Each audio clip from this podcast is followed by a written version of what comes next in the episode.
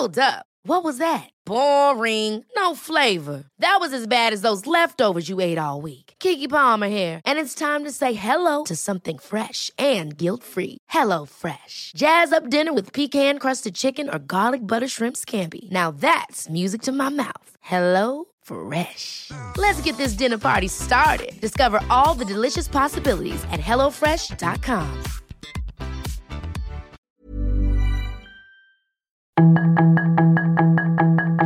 Tarde a tarde, lo que necesitas saber de forma ligera con un tono accesible. Solórzano, el referente informativo.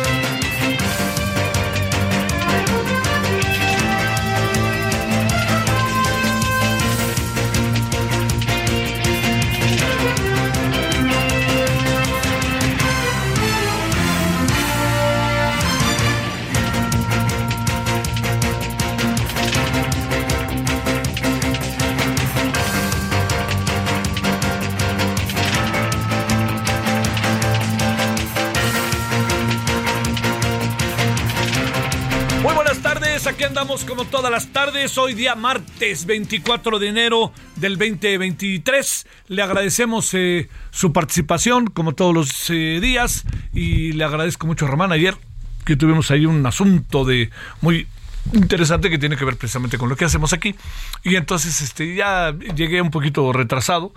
Bueno, estaba en junta, en fin, pero bueno, aquí andamos. Y yo le agradezco que nos acompañe. Estamos en el 98.5 de FM Heraldo Radio. Estamos también... bueno, ya lo sabe, a través de Twitter y de todos nuestros diferentes sistemas. Y lo otro que le digo es que estamos en Guadalajara, Monterrey, en el Istmo, La Laguna, Oaxaca, Tampico, Tuxtla Gutiérrez, McAllen, Bronzeville, Chilpancingo y Yucatán. Allá en Yucatán, tan bonito que está Yucatán. Bueno, oiga, a ver, en nombre de todas, todos, servidor Javier Solórzano, le decía buena tarde.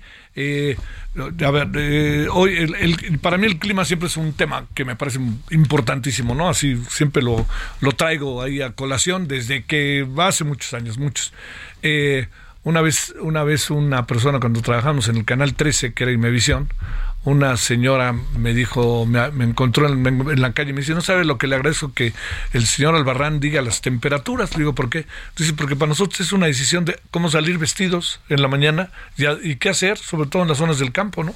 Y mire, el señor Albarrán, que es está allá en el Servicio Meteorológico Nacional, pues ahí está. Entonces, hoy ha hecho como calorcito, ¿sí? Pero no olvide que no se ha ido invierno, ¿eh? Eso, por favor, no lo olvide, hasta marzo. Ya llegará la primavera, pero se lo digo, porque ni siquiera hemos llegado a febrero, ¿eh? Entonces hoy es un día así, pero en cualquier momento se viene otra vez un frente frío. Hablo en el caso de la Ciudad de México, ¿eh? Y zona conurbada, etcétera. Bueno, oiga, a ver, sigue el juicio al señor Genaro García Luna. No sé qué piense usted, porque además me parece que en los excesos propios de lo que hemos visto últimamente, el presidente va a tener su sección de Genaro García Luna y él seguramente dará la información última de lo que ha pasado, ¿no? Les informo que ayer en punto de todo eso, pero bueno, así estamos. Pero lo que sí le digo es que algo que entiendo que no es como tan fácil de poder, diría yo, como tratar de entender, desmenuzar, no sé cómo lo diría de muchas maneras, es el hecho de que, a ver, no lo que se diga ahí, no lo que se esté diciendo ahí en el juicio, significa que es cierto, ¿no? ¿Cómo? Sí puede ser cierto, al mismo tiempo, ¿no? No sabemos. ¿Es cierto? No es cierto. En eso estamos. ¿Es cierto? No es cierto. ¿No? Para eso está el jurado. Pero yo entiendo que resulta sensacional decir que le dieron $1.6 millones una y otra vez y luego le pagaban diario enfrente de Perisur en una casa de seguridad. Entiendo que está sensacional el asunto, hombre. Eso necesitamos, eso queremos, vámonos con todo. Todo lo que usted diga. Pero déjeme decirle algo que me parece sumamente importante. Esto se tiene que comprobar. Es la palabra de un hombre que además también ya fue testigo protegido. Ahora viene un segundo un segundo testigo que junto con el grande que le dicen el futbolista. A lo mejor los queretanos particularmente lo saben porque compró una vez el equipo de los Gallos del Querétaro en medio de un escándalo interminable, le diría yo, que bueno, todavía sacude, todavía trae algo de eso. Pero déjeme decirle que le voy a contar una anécdota que valdría la pena ahí como revisar. La única vez que conversé con Genaro García Luna, la única, fue en la puerta de un restaurante, ¿sí?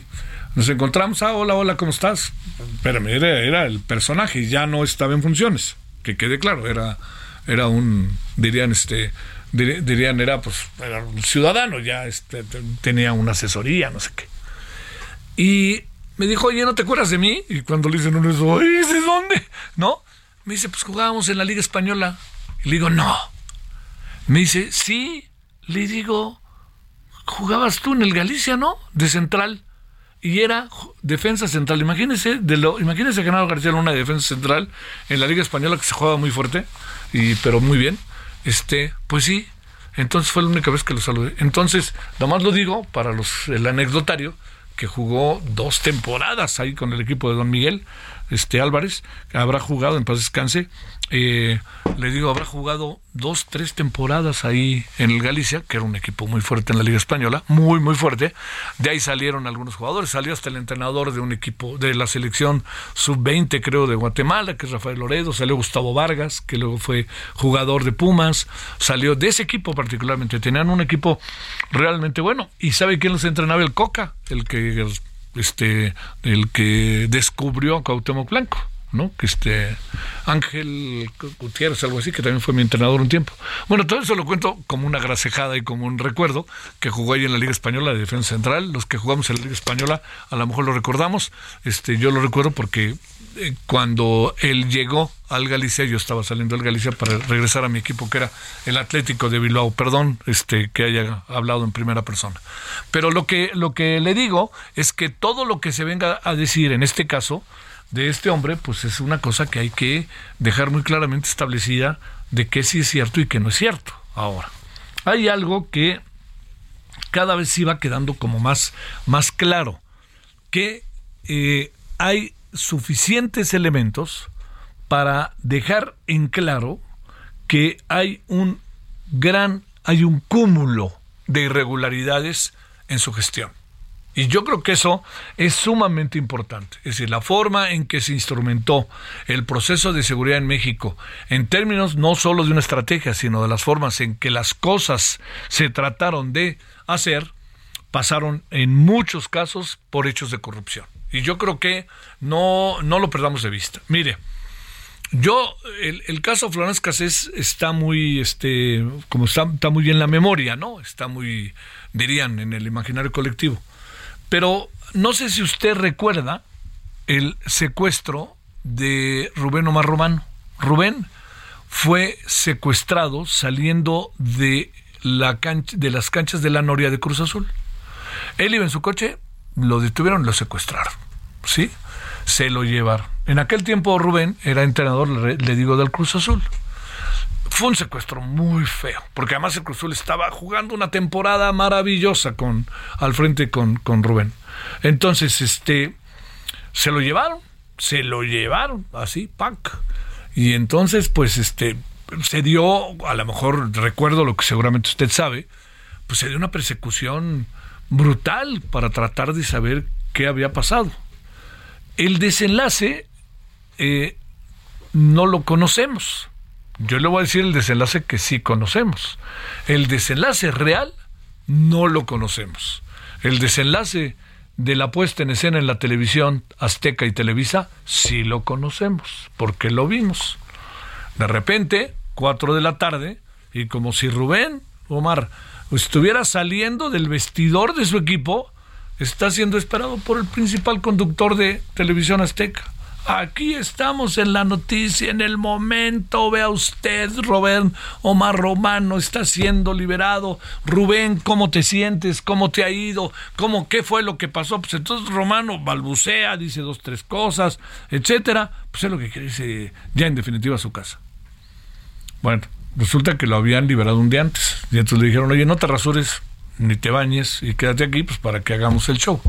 Bueno, eso fue de Genaro García Luna. Estas cosas, usted va a decir, bueno, ¿qué tan grave es? ¿No? Pues claro que es grave. Pues vea lo que pasó con Florence Cassez. Si Florence Cassez no le hubieran puesto un día después, etcétera, el juicio hubiera sido otra cosa. Y cuando la propia empresa Televisa se dio cuenta que lo que estaban haciendo era que ya los habían agarrado en la irregularidad, pues entonces tuvieron que decir, me acuerdo muy bien, Denise Merker, que se lo planteó a Genaro García Luna, y ahí quedó claro que lo habían hecho no en su momento, sino un día después. Dicen que por eso se reía Florence Cassez, asustada, pero se reía porque decía, no entiendo, si me detuvieron ayer y me tienen aquí hoy, ¿no? Y entonces abran la puerta y entraron, y aquí están las fuerzas de seguridad. Bueno, no sabía, hay mucha gente que no sabía, ¿no? Pero los que estaban involucrados, claro que sabían, ¿no? Y me parece importante. Es más, yo soy de la idea de que incluso algunos de los periodistas que cubrieron esa información no lo sabían, ¿eh? Yo entiendo, ay, ¿cómo es posible que no lo supieran? Esas cosas uno sabe en la televisión y en los medios. Acá en los altos niveles es donde se sabe. Y ahí es donde se ponen de acuerdo y bajan la pelota, como luego dicen, bajan la pelota, ¿no? Ya luego con los trabajadores, ¿no? Con el camarógrafo, con el reportero, y ya se arreglan en el estudio, como todo parece indicar pasó. Ha sido siempre un asunto que nos trae, ahí sí se lo digo, el asunto nos trae, sigue estando ahí y no va a dejar de estar ahí, va a haber, tarde que temprano va a volver. Pero bueno, ¿por qué le cuento todo esto? Porque todo esto lo organizaba Genaro García Luna. Si esas cosas se hacían a nivel nacional, utilizando los aparatos ideológicos de Estado, como diría Martita Hanker, pues le diría, todo esto que le estoy contando, imagínese qué no pudo pasar para tratar de contener, convivir, ayudar al narcotráfico. Es ahí en donde las explicaciones del señor Genaro García Luna tienen que ser más allá de una buena cara, o más allá de yo lo hice por México, ¿no? Porque, como bien nos decían ayer, la narrativa que se quiere aquí crear inicialmente, como se dijo a través del fiscal de la justicia estadounidense allá en Nueva York, fue: este hombre es un traicionero, porque traicionó a México y traicionó a los Estados Unidos. Y la otra narrativa que se quiere lanzar, para eso lanzaron al grande, pues el grande que diga todo lo que se le ocurra, sea cierto o no. Fue testigo protegido de México el grande. O sea, nomás para que tiene ahora sí dirían, tírate ese trompo a la uña. Entonces, pues en eso estamos, ¿no? Vamos a ver cómo se va desarrollando el juicio. A ver, la otra cuestión, ¿por qué es tan importante el juicio? Que es algo que también puede estar entre nosotros.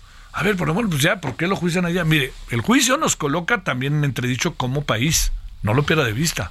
Porque está enjuiciándose a un hombre que ejerció el poder y utilizó los aparatos. Hombres y mujeres estuvieron a su disposición para hacer lo que hicieron, ¿eh? Por favor, ahí no lo pierda de vista. Quiere decir que está carcomido lo que está acá adentro. La gran pregunta es, ¿las cosas son diferentes ahora o no? Eso es lo que es una de las grandes, grandes preguntas. Pero una manera de saber si las cosas están cambiando es ir al fondo de los hechos con el señor que está en Nueva York.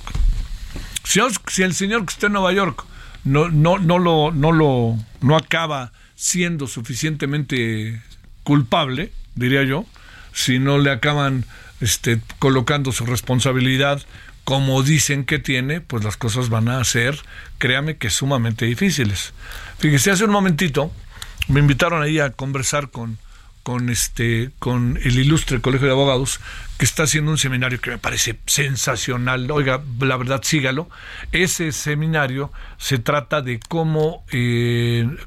el seminario se trata exactamente de cómo los abogados, cómo el derecho debe de ser casi que una materia ya de las y los periodistas. Entonces está muy interesante.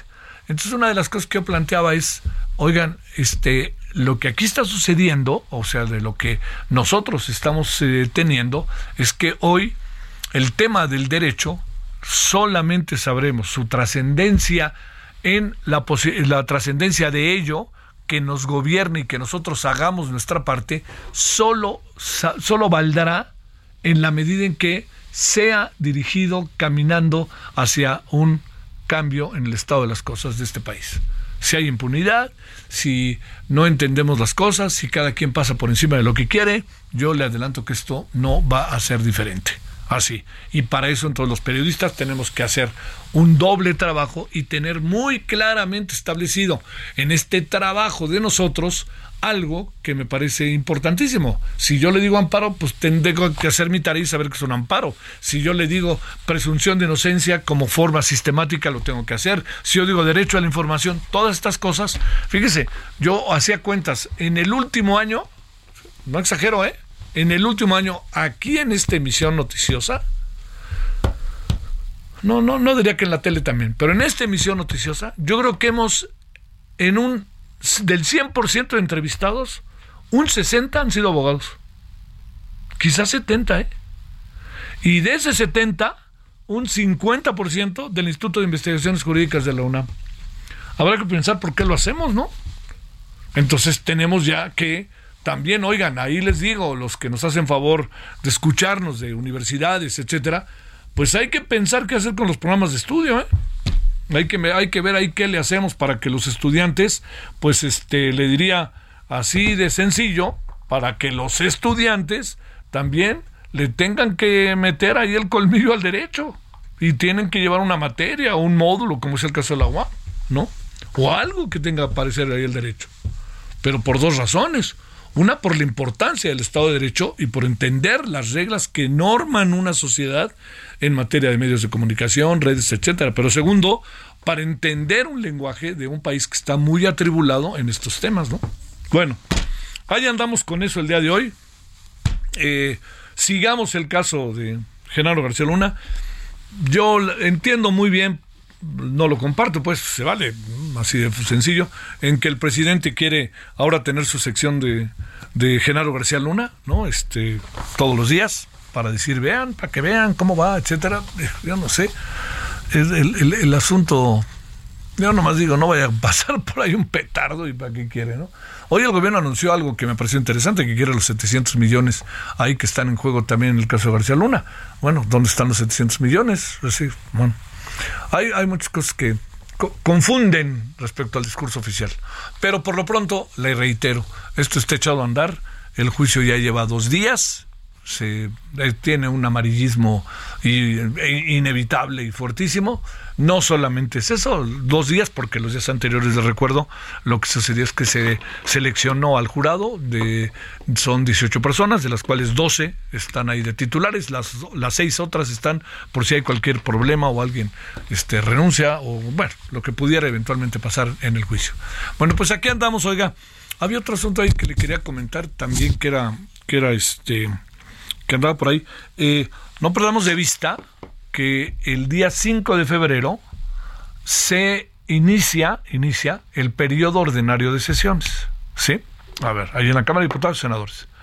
Déjame decirle dónde radica una de sus muchas importancias. Tiene muchas, Una.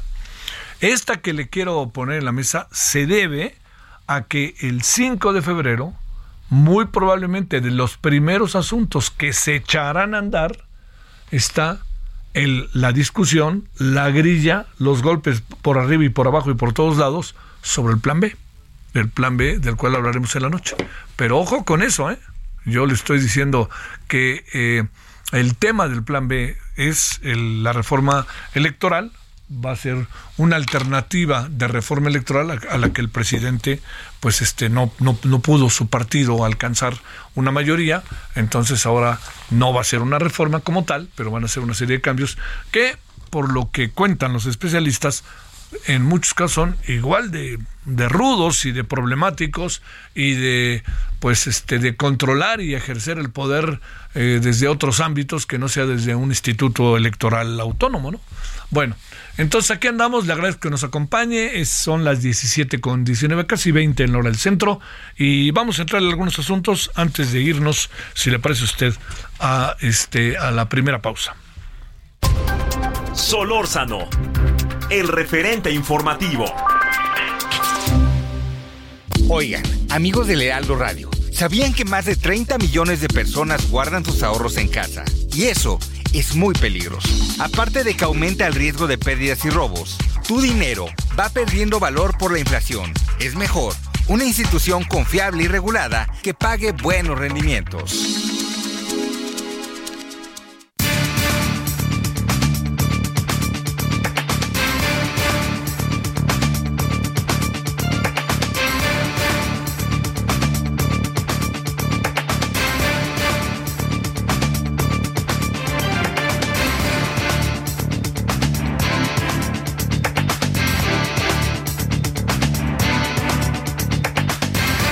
Estamos ya de vuelta. Fíjese que dentro de gracias a Isaías, yo que hago, participo de las transmisiones del inicio del periodo ordinario de sesiones diciendo que empieza el 5, es el primero. Perdón, ofrezco una disculpa, es el 1 de febrero, gracias Isaías, cuando inicia el periodo ordinario de sesiones. Desde el 1 de febrero será lo mismo, nomás 5 días antes. Bueno, vámonos con Ignacio Martínez Cortés, coordinador del Laboratorio de Análisis de Comercio, Economía y Negocios, la CEN de la Universidad Nacional Autónoma de México. Ignacio, gracias por tu tiempo, buenas tardes. Qué bueno, Javier, qué gusto saludarte, a la orden. Nada más así, la única pregunta es, no hay manera de controlar la inflación, ¿no? Y vamos a tener, te pregunto, cuesta de enero. Pues mira, como dicen en mi pueblo, cuando no nos llueve, no llovizna.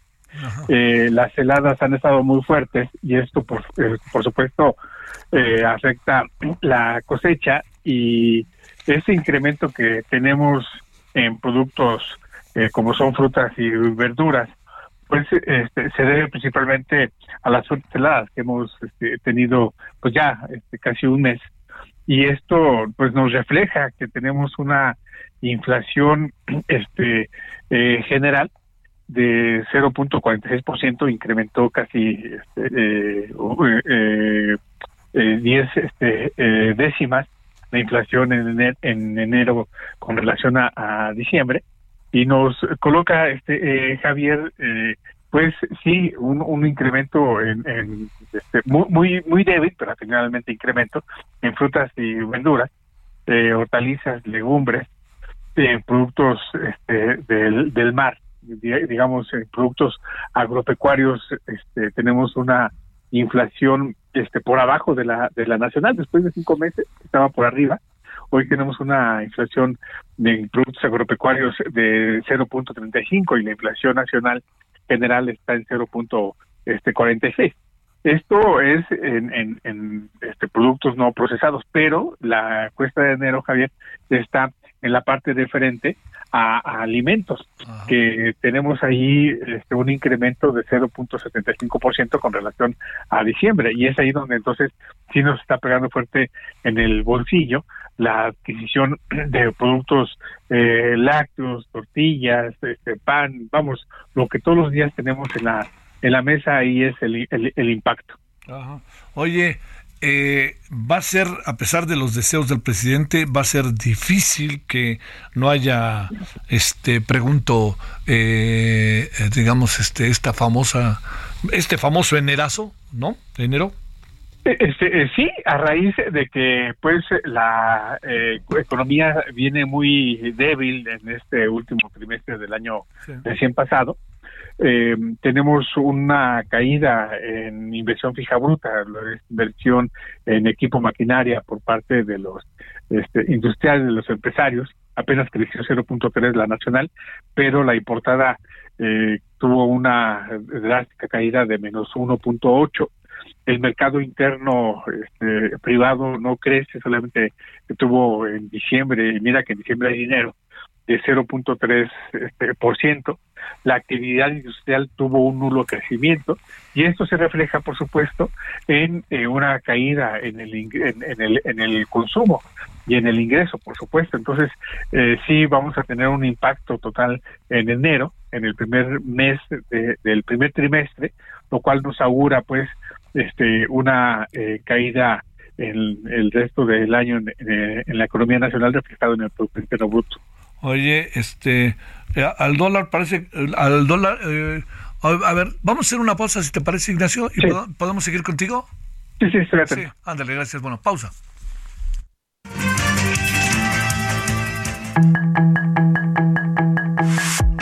referente informativo regresa luego de una pausa.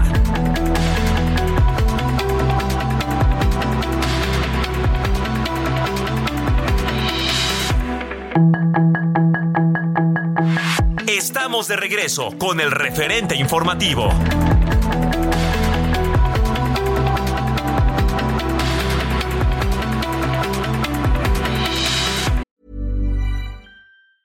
Ever catch yourself eating the same flavorless dinner 3 days in a row?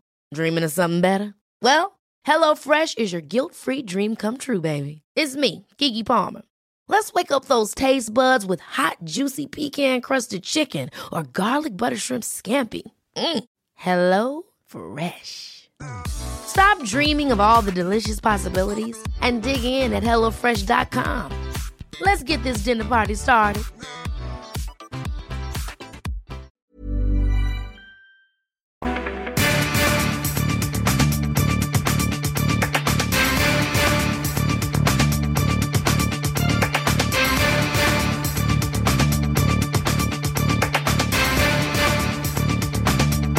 Bueno, aquí andamos de vuelta y nos quedamos ahí pendientes con la parte final de la conversación con Ignacio Martínez Cortés, coordinador del Laboratorio de Análisis en Comercio, Economía y Negocios, Lancén de la UNAM, y le agradecemos que nos haya aguantado un ratito. Ignacio, gracias de nuevo. Déjame plantearte, como la parte final. A ver, sí va a haber cuesta de enero. Dos, el tema del petróleo no nos va a resolver. Tres, traemos una inflación alta. Cuatro, como sea el dólar, parece que el peso en relación al dólar respira. Para cerrar en esto que ya nos mencionabas hace unos minutos, ¿cómo ves todo esto? Pues mira, si tomamos en consideración el programa para combatir la inflación que entró fiscalmente en vigor el 17 de mayo recién pasado, donde teníamos una inflación de casi 7.65 y en agosto teníamos una inflación de 8.66, en diciembre cerramos a 7.67, pues vemos que el programa que implementa el gobierno durante casi el resto del año de 2022, pues sí tiene un resultado, reduce la inflación en un punto porcentual de manera general. Sin embargo, tenemos que alimentos procesados que mucho impactan en la canasta básica, de manera muy particular, Javier, los alimentos de importación, pues tienen un crecimiento de 14.3%. Algo hay ahí en este tema de alimentos procesados, donde por ahí estaremos viendo cómo el gobierno comenzará a presionar a cierto número de empresas, en general son 9, que predominan en el mercado de pollo, productos de higiene corporal, tortillas, frutas enlatadas, verduras enlatadas, que presionan los precios. Entonces, sí vamos a tener este fuerte incremento en cuanto a precios procesados en enero o febrero. También vamos a ver cómo la producción industrial tiene pues una detención. Vamos a tener una aceleración ya en la economía y esto va a presionar aún más al mercado. El 9 de febrero tenemos la parte de Banco de México que nuevamente estará incrementando en 25 puntos base la tasa de referencia, colocando la tasa de interés en 10.75, lo cual va a presionar aún más la parte referente a la caída de consumo. Oye, el panorama, entendiendo que hay muchas variantes, ¿no? Pero el panorama, ¿cómo lo vislumbras a lo largo del año? La ciudad racional les dice que ahora sí en julio sale el primer barril de petróleo. ¿Ahí cambia algo, pasa algo o qué pasa?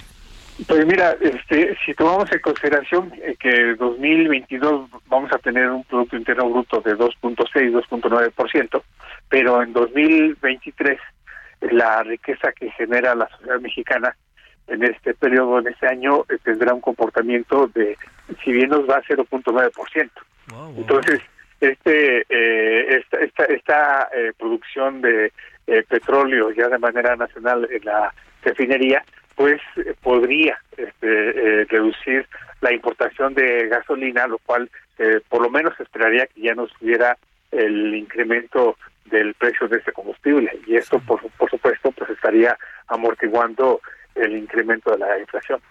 Te mando un gran saludo, Ignacio, gracias por tu tiempo. Ignacio Martínez Cortés, buenas tardes. Un abrazo, Javier, gracias. 17:34 en la hora del centro. Solórzano, el referente informativo.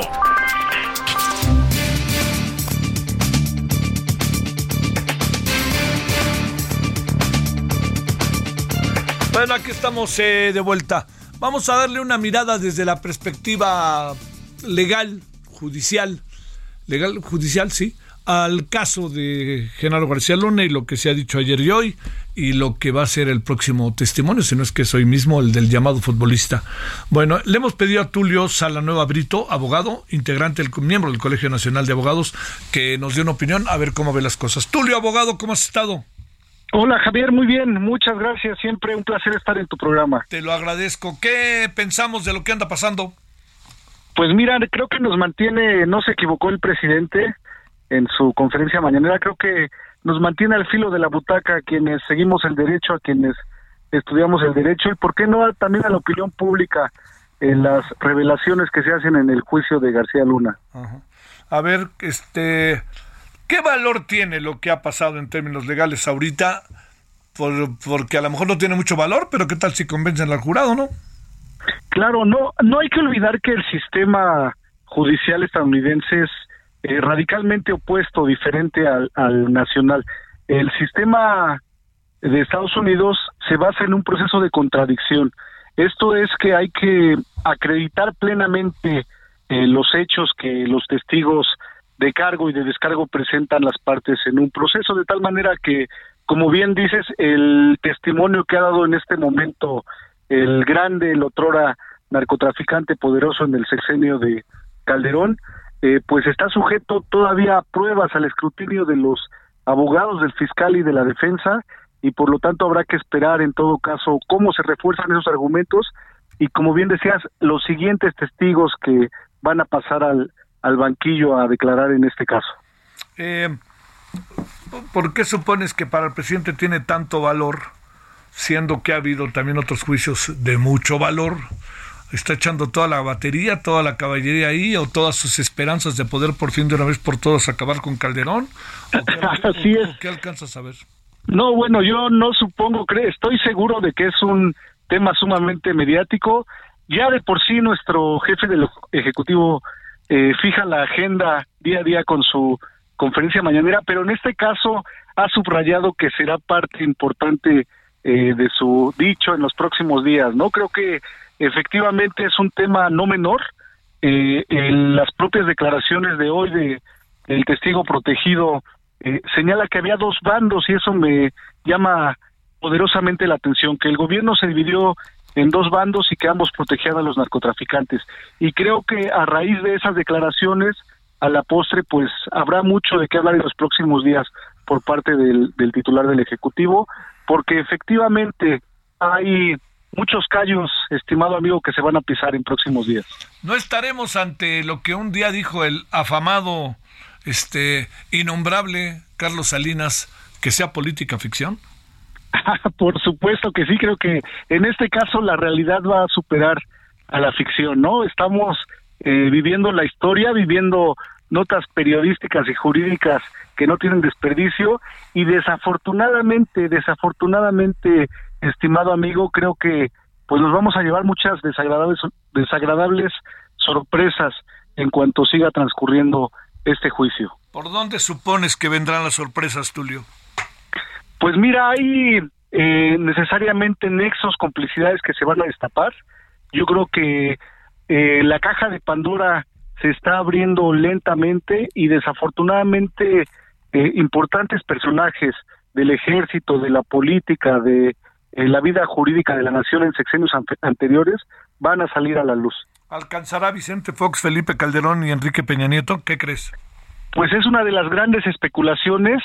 Sobre todo que se pregunta o nos cuestionamos casi el universo de espectadores si Felipe Calderón estaba enterado o no de las fechorías de Genaro García Luna. Creo que es un elemento importante y por eso también el interés de nuestro presidente, en qué tanto se va a destapar con las declaraciones de los testigos. Y ahora ya tenemos una nueva sección en la mañanera, ¿no? Sigamos. Así es. El juicio, nomás falta ahí un... Pues yo diría que ya de plano alguna empresa pues lo comercialice, ¿no? Pues se fijó la agenda y como bien dices, va a ser un recurso de mercadotecnia y de comunicación importantísimo para el presidente. No tengo la menor duda de que así sucederá. Bueno, muchas gracias, pero queda claro que hasta lo que hemos escuchado ahorita, pruebas no hay, pero sí mucho ruido, ¿no? Pruebas no hay, pero insisto, hay que esperar porque el sistema judicial de los Estados Unidos exige que se vayan adminiculando, es el término jurídico, esto es relacionando uno a uno los elementos que vaya dando la Fiscalía. Hay que esperar, insisto, las sorpresas que nos va a dar este proceso. ¿Hay juicio en contra del señor García Luna en el México o no? ¿Hay elementos que en cuanto acaba ya tiene que venir para acá? Hay que esperar también a qué acuerdos llegue Genaro García Luna, si se le encuentra culpable, la condena que tenga que purgar en Estados Unidos y posteriormente la decisión que tome el gobierno de México. Insisto, sería muy prematuro en este momento dar una opinión. Hay que esperar, estimado amigo. Te vaya bien, Tulio Salanueva Brito, abogado. Gracias que estuviste con nosotros, Tulio. Gracias, Javier. Un abrazo. Gracias. Paris Salazar, ¿dónde andas? Buenas tardes, Javier, amigos, amigas de la de México. Esta mañana en Veracruz, el secretario de Gobernación, Adán Augusto López, reveló que el gobernador de Veracruz, Cuitláhuac García, no le ha solicitado al gobierno federal reforzar la seguridad con elementos de fuerzas federales tras los eventos de violencia e inseguridad que se han presentado en el estado. Dijo que tendría el gobernador que presentar una petición formal, sin embargo no la ha hecho y que el gobierno federal estará atento por si el gobernador Cuitláhuac García requiere de este apoyo, pero que primero tendrá que solicitarlo. Dijo que hoy no se reunió con el gobernador durante esta gira que hoy tuvo en el estado para reunirse con líderes del Partido Verde Ecologista y con algunos sindicatos en Veracruz, ya que las agendas de ambos no coinciden el día de hoy, pero que estarán atentos para prestar apoyo al gobierno de Veracruz en caso de que se requiera reforzar la seguridad con elementos de la Guardia Nacional y el Ejército Mexicano. Oye, no necesita ayuda después de periodistas intimidados, violencia, y ahora además un tiroteo en la carretera federal, pero no necesita ayuda, está muy bien todo, y que el feminicidio... Así es, fue cuestionado sobre estos eventos el secretario de Gobernación y dijo que tendría que haber sido una petición formal de parte del gobernador, sin embargo todavía no lo han hecho. Lamentó este tiroteo que se dio en la carretera donde murieron 2 menores de edad y dijo que bueno, el gobierno estará atento para prestar apoyo, pero que sí hay presencia también del gobierno federal, de la Guardia Nacional y del Ejército en algunas zonas donde se había solicitado, pero si se requieren más apoyo, el gobierno estará listo para desplegar más elementos en el estado de Veracruz. Bueno. Sale, mi querido París, muy buenas tardes. Buenas tardes. Bueno, ahora son las 17:43. Yo ahora sí que ando equivocando fechas. La de el 5 de febrero, el periodo ordinario de sesiones, cuando inicia el primero. Y ahora estoy mandándole 2 horas más tarde y no puedo presumir que estaba pensando en otro lado. Bueno, oiga, en este caso en el caso muy concreto, ahorita estaba pensando del tema García Luna. El presidente también dijo algo ahí, no se está informando de manera profunda. Ay, señor presidente, eso no es cierto, la verdad.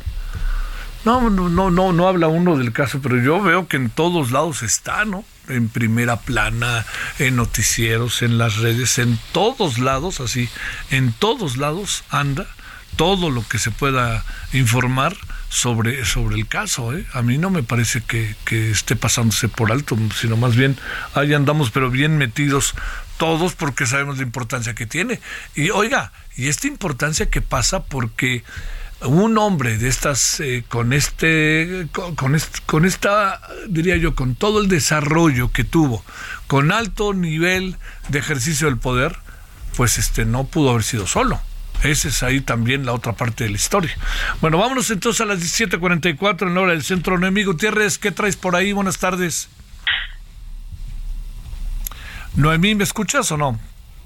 Hola, muy buenas tardes. Pues sí, comentarte que en la conferencia de prensa matutina pues se trataron diversos temas. Uno de ellos fue que el presidente Andrés Manuel López Obrador pues anunció que ya se está próximo a recuperar los cuerpos de los mineros que estaban en la mina El Pinabete allá en Coahuila. Dijo que sería esta tarde que Laura Velázquez, la titular de Protección Civil, pues diera un informe al respecto. También en la conferencia de prensa matutina el mandatario mexicano pues dijo que en su reunión con su homólogo de Estados Unidos, Joe Biden, pues se trató el tema de la libertad de Julian Assange, el fundador de WikiLeaks. Afirmó que no podía hablar más del tema, pero confiaba en que Biden pues es una buena persona, un buen gobernante y merece toda la confianza. Y ahí previó que podría darse esta liberación de Julian Assange. Recordemos que los presidentes de México y Estados Unidos platicaron el 8 de enero durante una hora en este trayecto que tuvieron del Aeropuerto Internacional Felipe Ángeles a un hotel de Polanco mientras se transportaban en la Bestia. El presidente López Obrador ahí sí fue muy cuidadoso de no dar más detalles. Dijo que fue una reunión de amigos, que comentó este tema con el presidente de Estados Unidos, Joe Biden, y que incluso le planteó que información similar a la que dio a conocer Julian Assange pues la publicaron otros medios como The New York Times, y en esos casos pues no se les está juzgando. Otro tema que también se trató en la conferencia de prensa matutina es que el presidente Andrés Manuel López Obrador afirmó que la empresa de transporte de carga DHL pues se va a mudar al Aeropuerto Internacional Felipe Ángeles. Él confió en que podría darse a finales de febrero, incluso dijo que a petición de la propia empresa, él va a estar precisamente cuando se dé este primer vuelo, y ahí también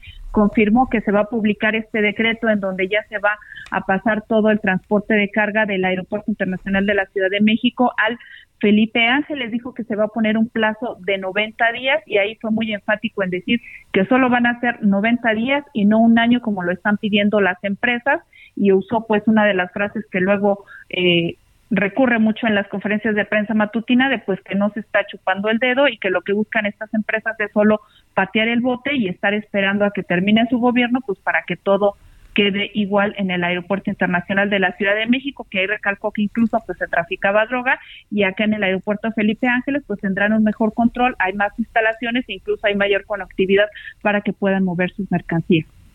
Mayor conectividad, no la alcanzo a ver, pero bueno, lo que pasa es que pues todo depende cómo le echan el inicio, ¿no, Noemí? Sobre todo estoy pensando en que lo que pasa al inicio de una obra como esta, pues permite tener una gran capacidad de control, ¿no? Y ya el aeropuerto de la Ciudad de México ya está bastante viciado, ¿no? Pero bueno, ahí veremos, Noemí, gracias. Ok, muy buenas tardes. DHL se muda a la IFA en febrero. Está pidiendo a los transportistas de carga que les ayuden 90 días, ¿no? Pero si no les ayuda 90 días, no van a tener esta capacidad de cambiarse. El presidente dice no más, no y no. Así en eso andamos, y a la gente del transporte de carga, la industria, no le está gustando nadita. Bueno, vámonos ya. Vámonos con Iván Saldaña. Iván, te escucho. ¿Cómo estás? Javier, auditorio, buenas tardes. Entre los temas que hoy el presidente Andrés Manuel López Obrador abordó en su conferencia mañanera en Palacio Nacional fue que dijo que ya se pidió a la Fiscalía General de la República que realice el proceso judicial en contra del agresor de la saxofonista María Elena Ríos a fin de evitar que abandone la cárcel y pues enfrente su proceso en prisión domiciliaria. Esto luego de que un juez en Oaxaca, Teodulo Pacheco, pues modificara la medida cautelar a favor de Juan Vera Carrizal, exdiputado local, que pues mandó a quemar con ácido a María Elena Ríos. Dijo el mandatario federal que este caso lo revisaron durante la reunión de seguridad de esta mañana, Javier, que se realiza de lunes a viernes, previo a la conferencia mañanera. Dice, revisamos este caso y otros, y dijo que pues en breve, en la medida de lo posible, irán hablando sobre el tema. Y en un segundo también el tema de los que abordó el presidente Andrés Manuel López Obrador fue, por supuesto, el seguimiento al juicio de Genaro García Luna, pero el presidente hoy reveló que el gobierno mexicano pelea en tribunales de Estados Unidos al menos $700 millones y otros activos que las autoridades de ese país aseguraron a Genaro García Luna, exsecretario de Seguridad Pública en el gobierno de Felipe Calderón, y pues también dijo que actualmente pues el gobierno a través de la UIF y también de la Secretaría de Relaciones Exteriores están siguiendo esta demanda, de la cual pues bueno, ya dio detalles hoy el canciller, se presentó desde el 2021, Javier Auditorio. Bueno, sale, Iván, te mando un saludo y muchas gracias. Buenas tardes. Ahora 17:50 ya en Hora del Centro. Solórzano, el referente informativo. Balance Inmobiliario es presentado por Centro Urbano. Estrena hoy casa o depa en Vinte. Grandes promociones en Tecámac, Querétaro, Puebla, Cancún, Playa del Carmen y Monterrey. Tu mejor hogar e inversión está en Vinte. Búscanos en vinte.com.mx.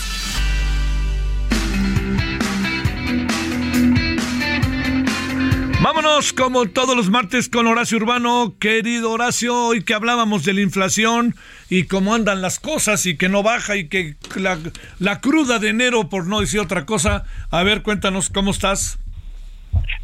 Pues mira, obviamente con todo este problema inmenso de la desaceleración de la economía y de la inflación, pero obviamente en medio de esto la gente sigue viendo cómo le hacemos para sobrevivir. Estamos viendo cómo consumimos más, estamos viendo cómo compramos o cómo mejoramos las casas, y eso tiene que ver con la capacidad de tomar un crédito.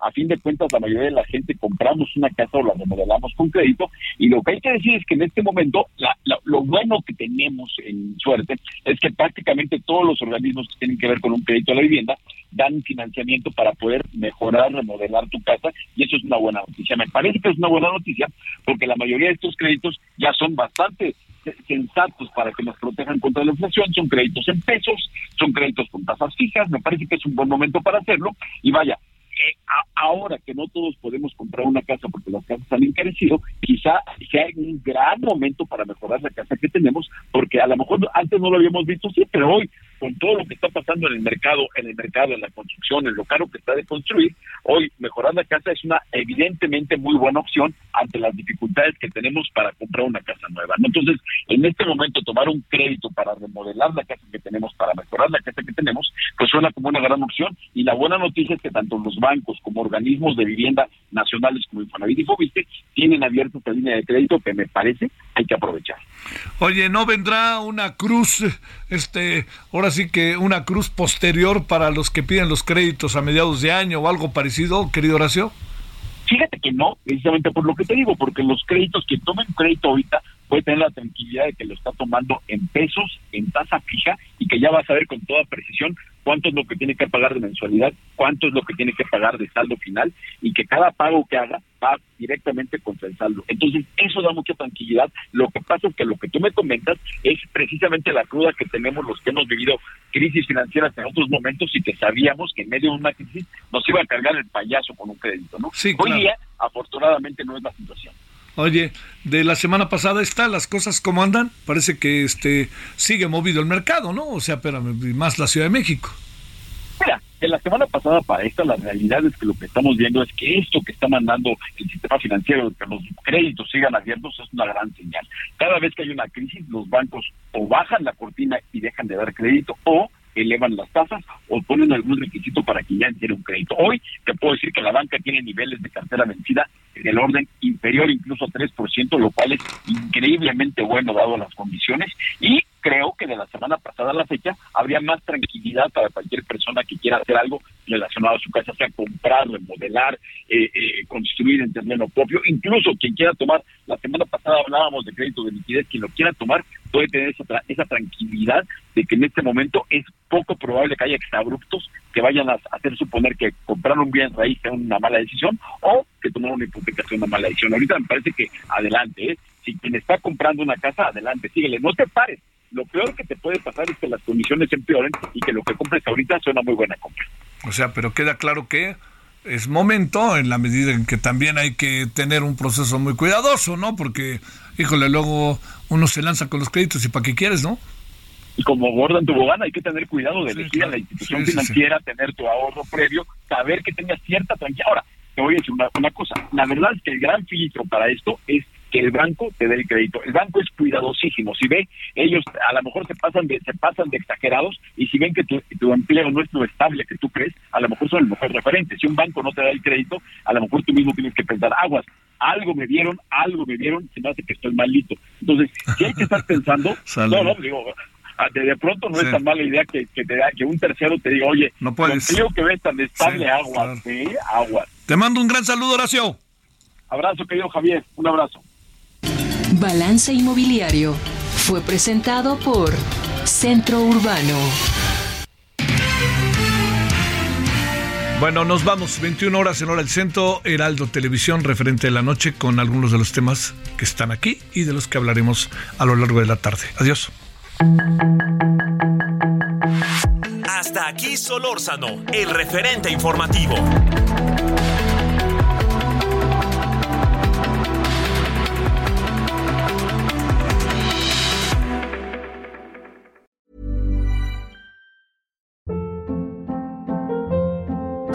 Hold up. What was that? Boring. No flavor. That was as bad as those leftovers you ate all week. Keke Palmer here. And it's time to say hello to something fresh and guilt-free. Hello Fresh. Jazz up dinner with pecan-crusted chicken or garlic butter shrimp scampi. Now that's music to my mouth. Hello Fresh. Let's get this dinner party started. Discover all the delicious possibilities at HelloFresh.com.